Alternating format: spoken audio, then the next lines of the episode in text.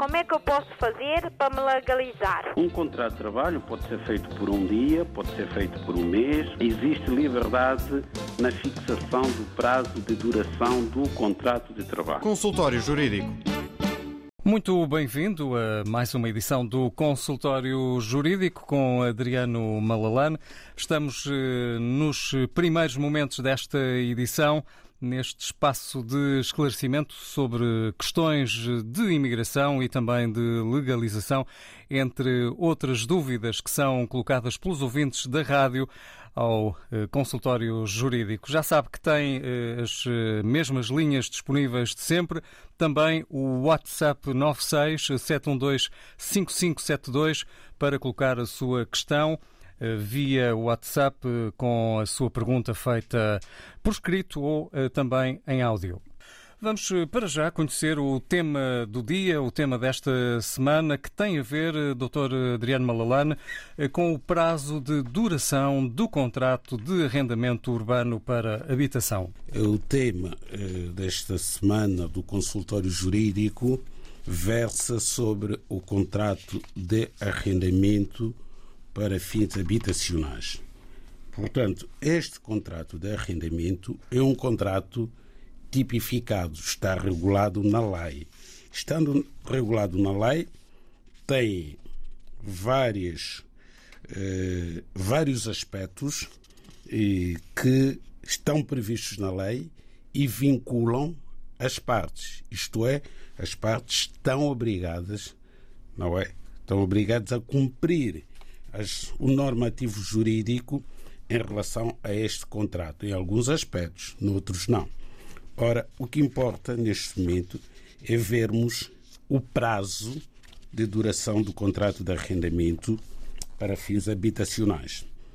É, a razão de ser deste tema tem que ver necessariamente com a situação atual em torno desta matéria do arrendamento é de conhecimento de todos nós que, sobretudo nesta altura do início do ano letivo, temos vários estudantes que se deslocam do interior do país para o litoral, onde estão as maiores universidades portuguesas, Lisboa, Porto e Coimbra, e, sendo estudantes deslocados, têm necessidade de ter alojamento durante eh, o período em que vão estar nestas cidades a fazer os seus estudos.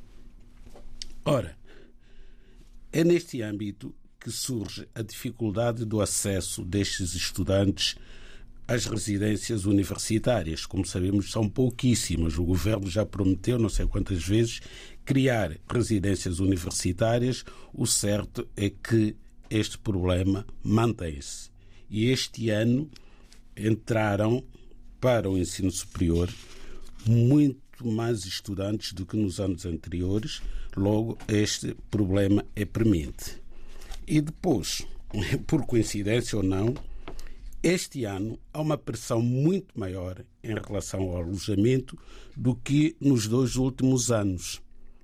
Porque nos dois últimos anos, por força da pandemia, não havia tantos turistas como há agora, neste ano de 2022.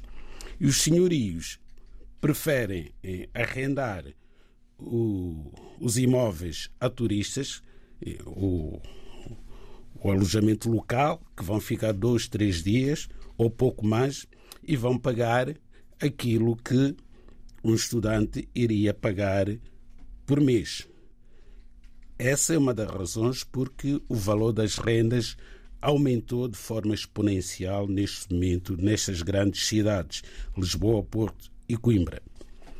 Ora, não obstante, digamos assim, essa forma de agir dentro da liberdade contratual, obviamente, que permite que os senhorios fixem a renda que entenderem que devem fixar para arrendar um quarto a um estudante, o certo é que o contrato de arrendamento que existe sempre que há esta prestação de serviço é um contrato que tem que respeitar estes aspectos legais, nomeadamente o prazo. A lei vem dizer que o contrato de arrendamento urbano para habitação pode celebrar-se com prazo certo ou por duração indeterminada. Portanto, as partes são livres de estipularem um prazo certo para a duração do contrato ou, em alternativa, entenderem que a duração desse mesmo contrato é por tempo indeterminado. Porém, se as partes nada disserem, o contrato considera-se celebrado por prazo certo, pelo período de cinco anos. É o que diz o artigo 1094, número 3 do Código Civil. Portanto, há aqui um prazo supletivo legal que se aplica naqueles contratos em que as partes não clausularam o período de duração do contrato.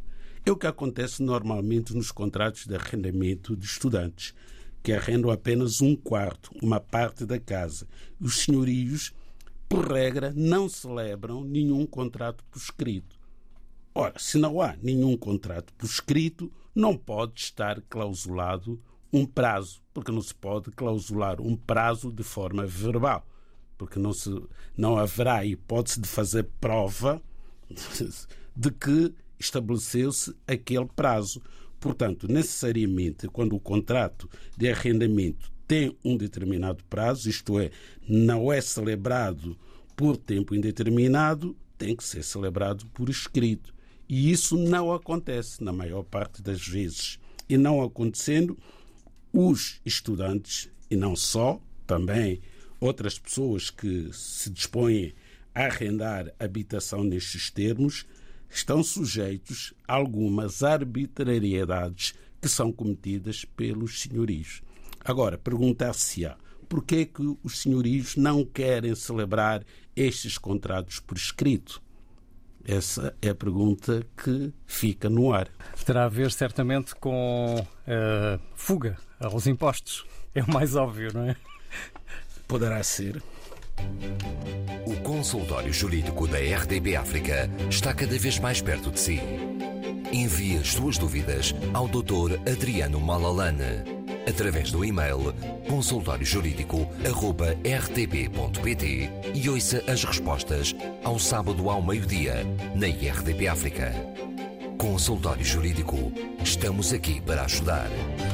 É isso mesmo que acontece em mais uma edição com o jurista Adriano Malalane. Já foi aqui apresentado o tema do dia, tem a ver com o prazo de duração do contrato de arrendamento urbano para habitação. Se quiser sobre este tema colocar alguma questão, eh, pode fazê-lo agora mesmo via telefone 21 382 0022 com a terminação 23 ou 68, mas eh, claro que temos o consultório eh, jurídico aberto a qualquer outro tema, qualquer outra dúvida que possa surgir. E olhando aqui para o nosso número WhatsApp, Dr. Adriano Malalane, temos uma questão que vem de São Tomé e Príncipe, Sina eh, o nosso ouvinte Oscar Cosme da Conceição da Silva nasceu a 29 do 5, eh, 29 de 5 de 1961. Eh, diz, portanto, ter nascido no período colonial. Após a independência, ainda era criança e os seus pais não conservaram a sua nacionalidade portuguesa. Hoje, como adulto e com a idade de 61 anos, pretende obter a nacionalidade portuguesa. Eh, é esta a pergunta que faz desde São Tomé e Príncipe. Bom, eh, podemos responder? Bom, temos aqui o Sr. Oscar Cosmo da Conceição da Silva, que é cidadão de São Tomé e Príncipe. É verdade que nasceu no período colonial. Nasceu numa altura em que são Tomé e Príncipe fazia parte do Império Português, portanto, nasceu cidadão português. Porém, tudo nos leva a crer que os pais eh, do nosso ouvinte Oscar da Silva não nasceram em Portugal, na dita metrópole. Na a data considerava-se metrópole Portugal, ilhas adjacentes dos Açores e da Madeira não tendo nascido os pais ou os avós, não tendo nascido na antiga metrópole, o nosso ouvinte não pode ser português eh, por, eh, pelos seus ascendentes. Porque não eram portugueses com nacionalidade, eh, nascidos, digamos assim, nascidos na metrópole. Só por esse motivo. Porquê?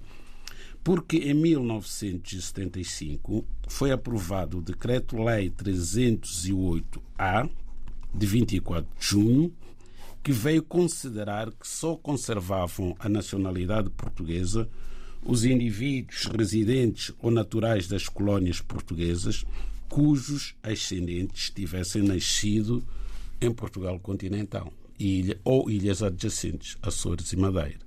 Não é o caso dos pais do nosso ouvinte. Logo, para ser português, só lhe resta emigrar para Portugal, fixar residência em Portugal e, após cinco anos, poderá eventualmente naturalizar-se cidadão português ao abrigo do artigo 6, número 1 da Lei da Nacionalidade.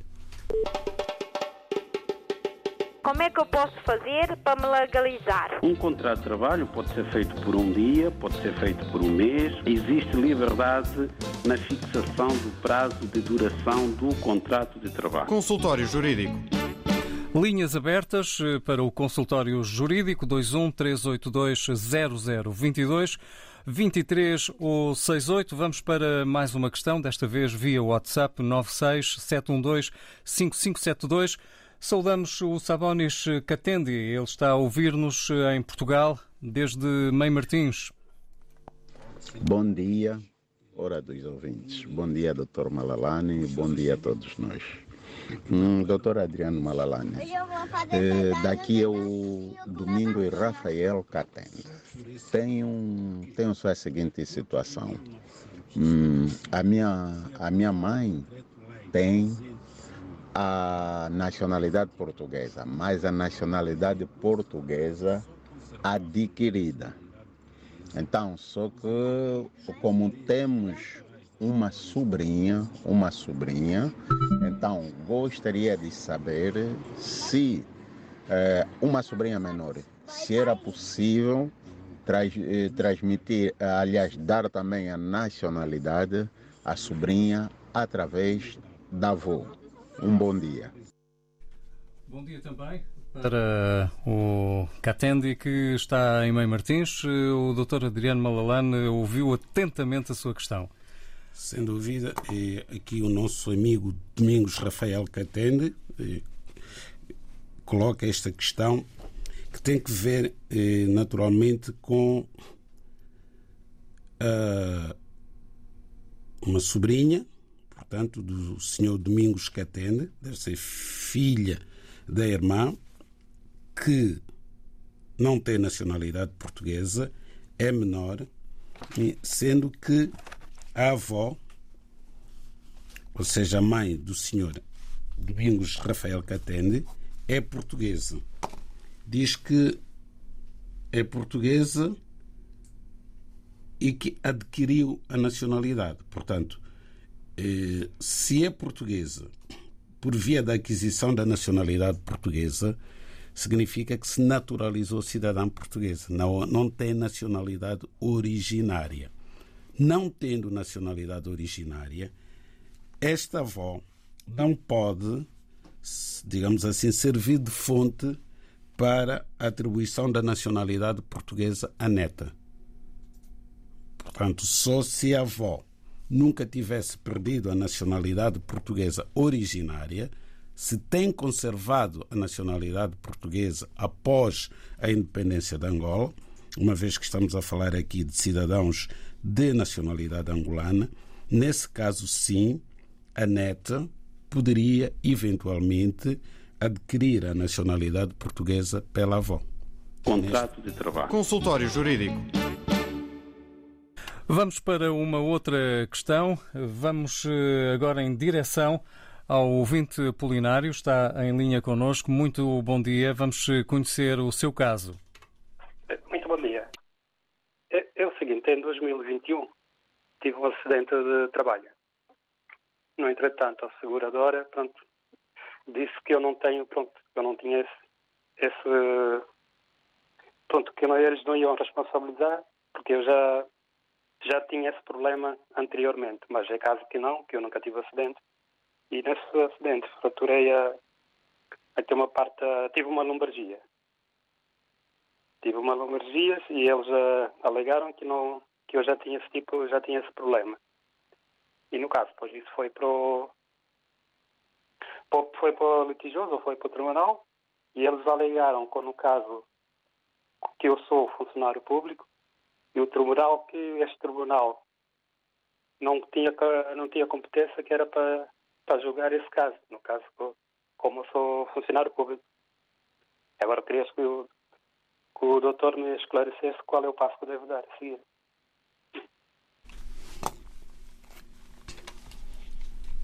Qual será o passo que, neste caso, o nosso ouvinte apolinário poderá seguir, Adriano Malalano? Bom, eh, desde logo temos que esclarecer aqui que eh, se o nosso ouvinte apolinário eh, teve um processo a correr no Tribunal de Trabalho, necessariamente tinha que ter mandatário ou ser representado pelo Ministério Público. Portanto, das duas, uma ou a ação no Tribunal do Trabalho foi intentada pelo Ministério Público, caso não, a ação terá sido intentada por um advogado constituído eh, ou nomeado, não é através do apoio judiciário para este processo. Ora, pelo respeito que temos, quer pelo Ministério Público, caso tenha sido ele a propor a ação ou pelos colegas que eventualmente intervieram neste processo, nós não podemos aqui no consultório jurídico pronunciarmos sobre o que o ouvinte terá que fazer. Terá que se dirigir ao Ministério Público, caso a ação tenha sido proposta pelo Ministério Público, e o senhor procurador irá esclarecer o nosso ouvinte sobre o que tem que fazer, ou então dirigir-se ao mandatário que propôs ação no Tribunal do Trabalho.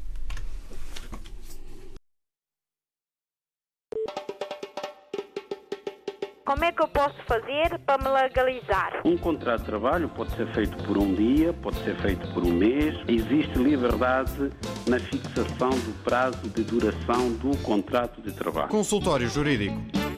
Já vamos eh, regressar eh, às questões eh, que estão a chegar via telefone e também via WhatsApp. Mas temos aqui no arquivo uma que é assinada por Usumane Sanhá, Dr. Adriano Malalane, tem a ver com uma seguradora Allianz, a Allianz que é a empresa que segura o veículo deste nosso ouvinte, que está à espera de uma reparação no seu carro desde o mês de março deste ano. Diz que já fez uma reclamação à ASF, Portal das Reclamações, e a resposta que lhe deram foi para eh, recorrer ao Tribunal, dado que neste portal e no seguimento desta reclamação eh, não há consequências. Não há resposta.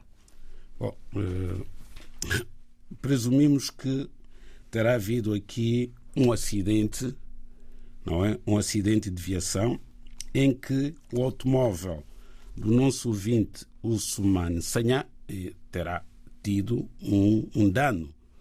Ora bem, este automóvel estava segurado, não é? Pela companhia de seguros eh, Allianz.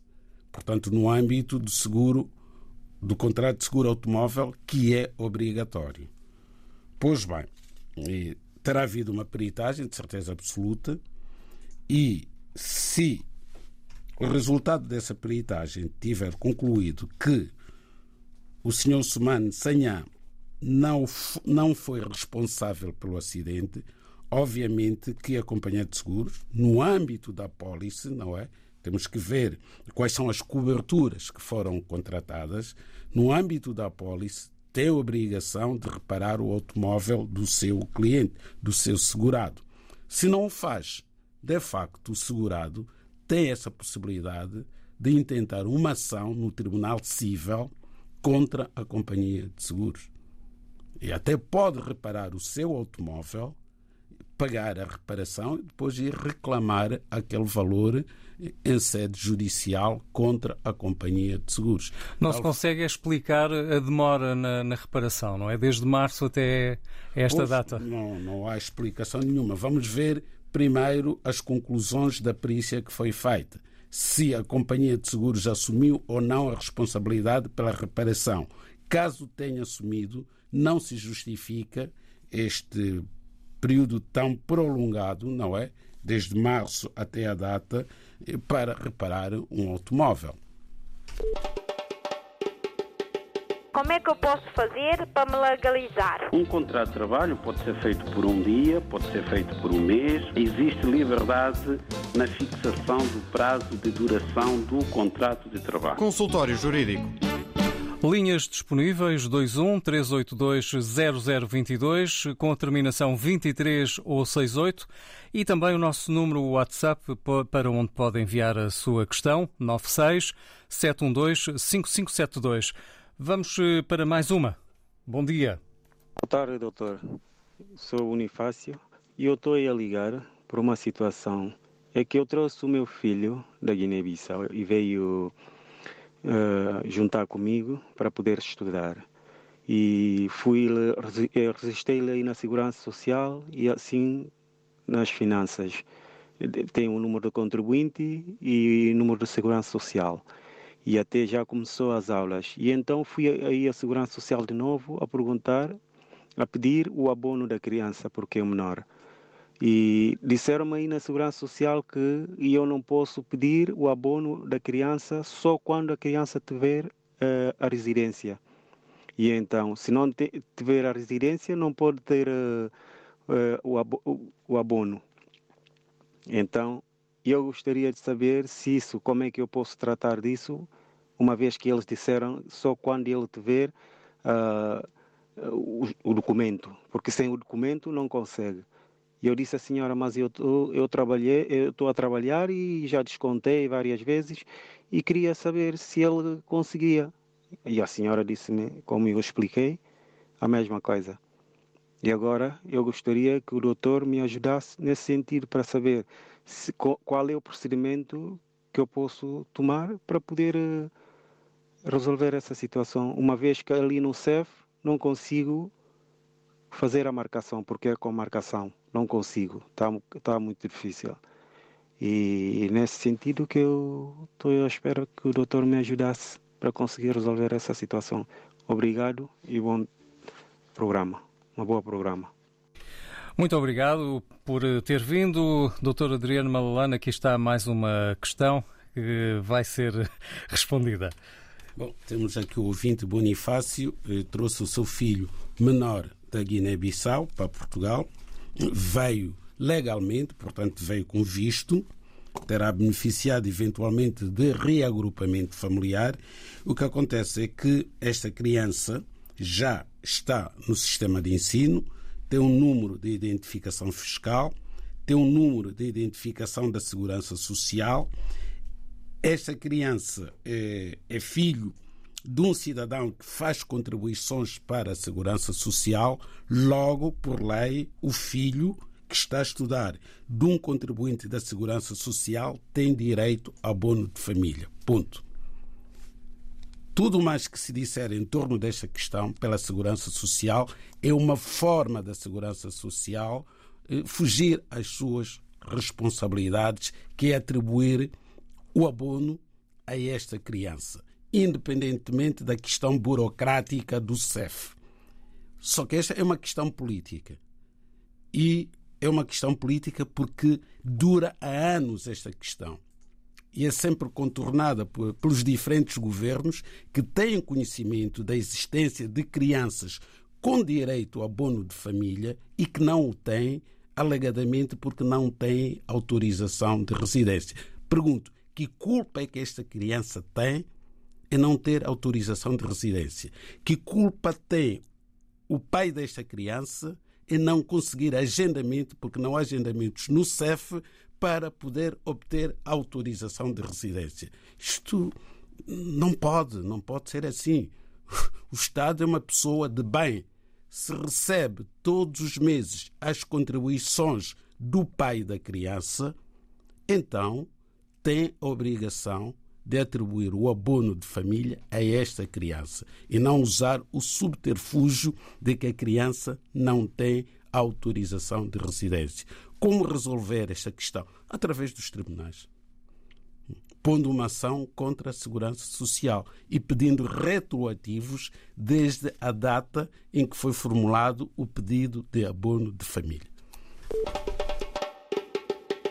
Como é que eu posso fazer para me legalizar? Um contrato de trabalho pode ser feito por um dia, pode ser feito por um mês. Existe liberdade na fixação do prazo de duração do contrato de trabalho. Consultório Jurídico.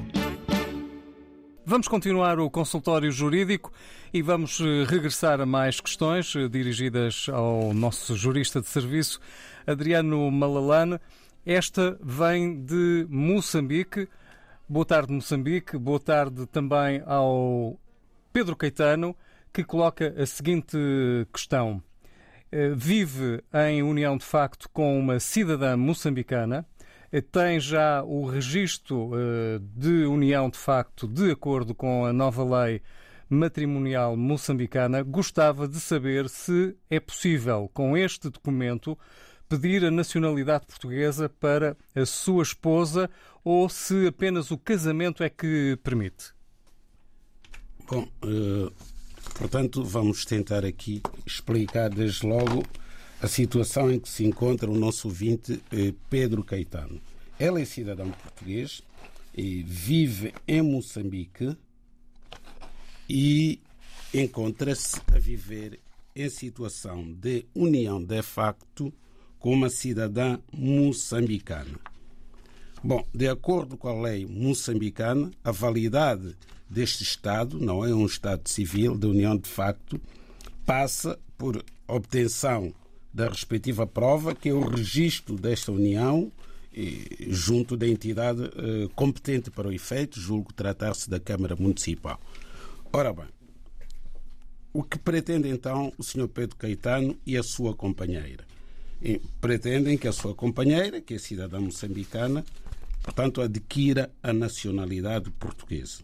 Então, a lei competente para o caso terá que ser necessariamente a lei portuguesa e não a lei moçambicana. Bom, a lei portuguesa vem dizer que o estrangeiro casado há mais de três anos com nacional português pode adquirir a nacionalidade portuguesa mediante declaração feita na constância do matrimónio. Portanto, esse é o número 1 um do artigo 3 da Lei da Nacionalidade, que prevê a aquisição da nacionalidade portuguesa em caso de casamento ou união de facto. E o número 1 um prevê a aquisição através do casamento. O número 3 do artigo 3 vem dizer que o estrangeiro que a data da declaração viva em união de facto há mais de três anos com nacional português pode adquirir a nacionalidade portuguesa após a ação de reconhecimento dessa situação a propor no Tribunal Civil. Portanto, temos duas hipóteses. A primeira hipótese é de pessoas casadas quando as pessoas são casadas, basta que o casamento tenha sido celebrado há pelo menos três anos e que se mantenha a data da declaração para que o cônjuge estrangeiro adquira a nacionalidade portuguesa por via do casamento. É muito simples, basta fazer a prova da existência do casamento através da respectiva certidão de casamento. Tratando-se de união de facto, o requisito é um bocado mais exigente. Não basta a declaração como aquela que o senhor Pedro Caetano tem, é necessário que seja proposta uma ação num tribunal em Portugal, ação essa que visa, portanto, provar que aquelas pessoas encontram-se a viver em união de facto há três anos. Chama-se Ação de Reconhecimento da Situação de União de Facto. É uma ação declarativa civil em que tem por objeto reconhecer a existência de uma situação jurídica atinente àquelas duas pessoas.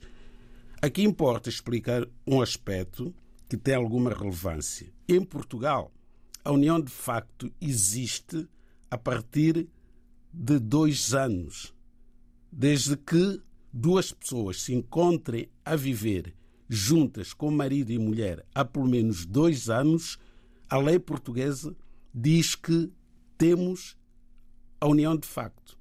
Porém, tratando-se da nacionalidade portuguesa, a lei exige mais um ano, não se basta pelos dois anos. Perguntar-se-á, mas por que então, se a união de facto existe a partir do fim do segundo ano? A lei entendeu acrescentar mais um ano nesta situação de união de facto para que não seja mais fácil adquirir a nacionalidade portuguesa pela união de facto do que pelo casamento. Se para adquirir a nacionalidade portuguesa através do casamento são necessários três anos de casado, então não faria sentido que, através da união de facto, fosse mais fácil. Eh, ou seja, eh, fosse preciso menos tempo do que pelo casamento. É a única explicação que nós encontramos para existir esta dualidade entre a união de facto, que se verifica logo após dois anos, e a exigência de mais um ano quando esteja em causa a aquisição da nacionalidade portuguesa pela mesma união de facto. Vamos para Alcabideste. Estamos em linha com mais alguém que quer eh, colocar também mais uma questão neste consultório jurídico. Muito boa tarde. Boa tarde.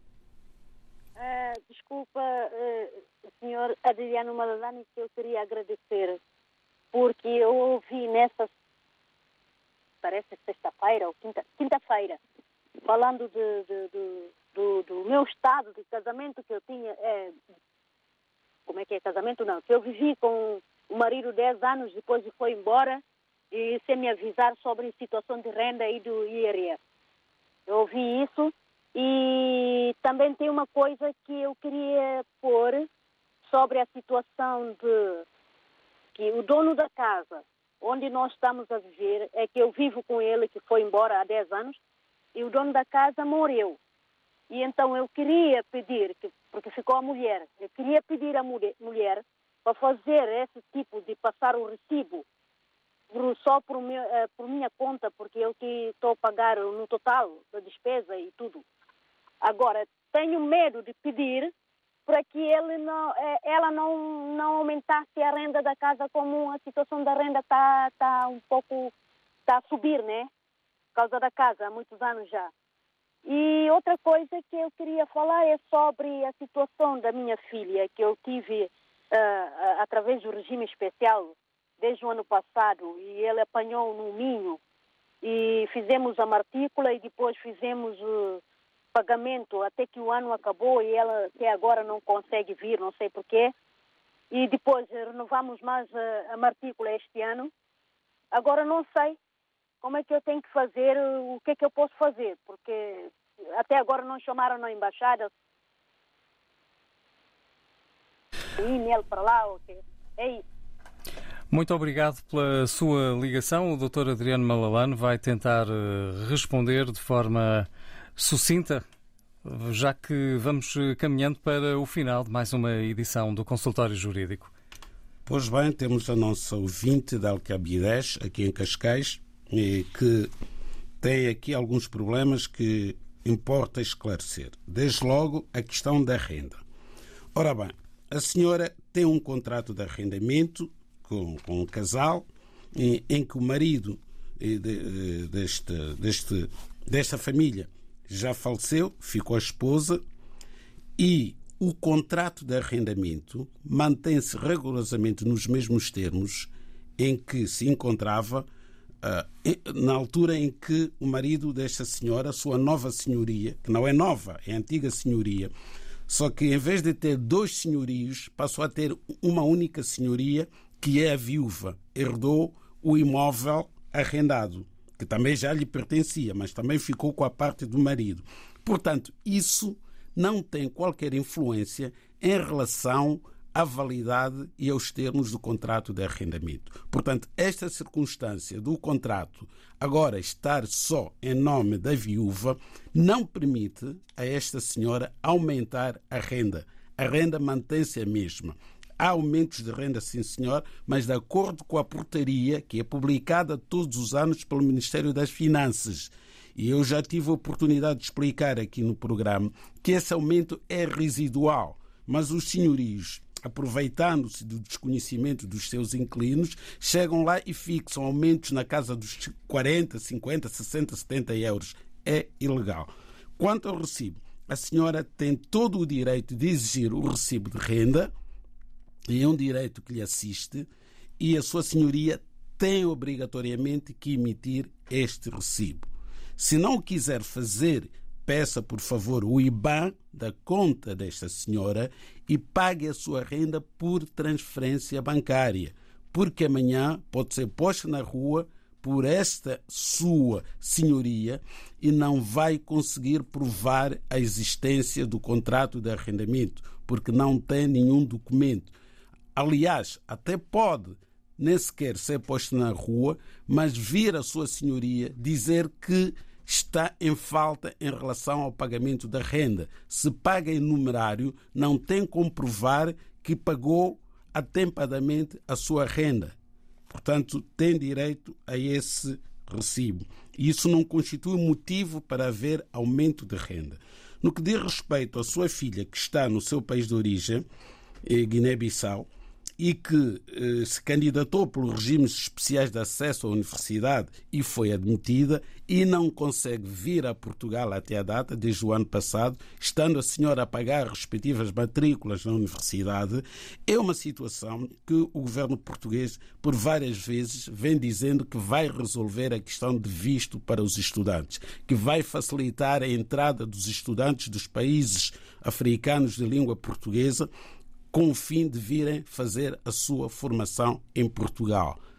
Portanto, foi-lhe negado o visto o ano passado. A senhora tem que ir aos serviços consulares do Ministério dos Negócios Estrangeiros pedir a fundamentação da recusa de visto.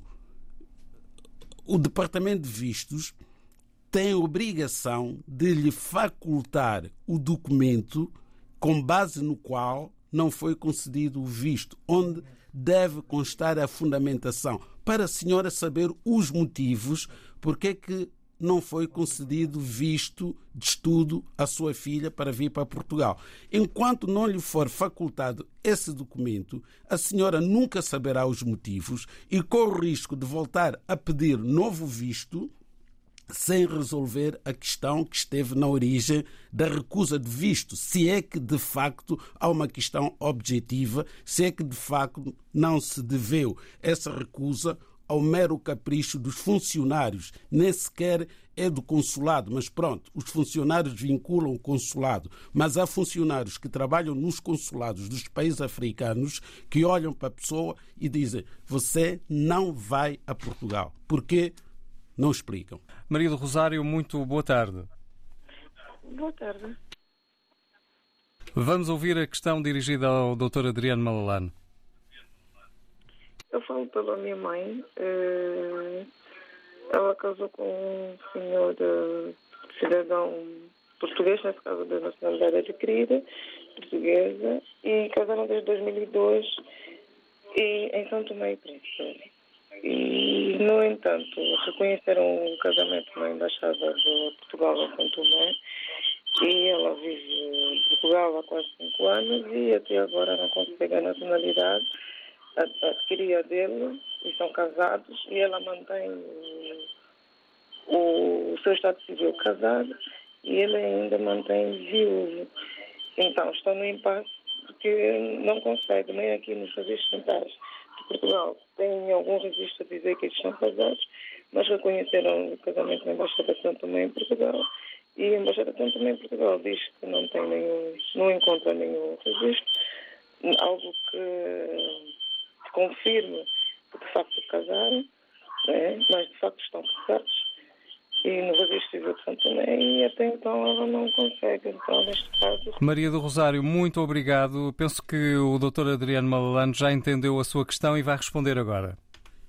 Bom, eh, quando se celebra um casamento, eh, seja no consulado, eh, seja na conservatória do registro civil, esse casamento fica registado e os casados, os cônjuges, obtêm imediatamente um documento que prova a existência, a data, a hora, a data, o ano em que casaram.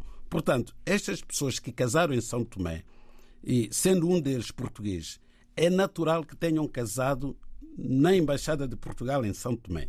Caso tenham casado na Embaixada, eles próprios sabem a data em que casaram. Portanto, têm que fazer uma carta à Embaixada explicando que casaram naquela data e que precisam da respectiva certidão. Sendo certo que esse casamento, para valer em Portugal, se tivesse sido feito na Embaixada de Portugal, vale automaticamente em Portugal, não carece de transcrição.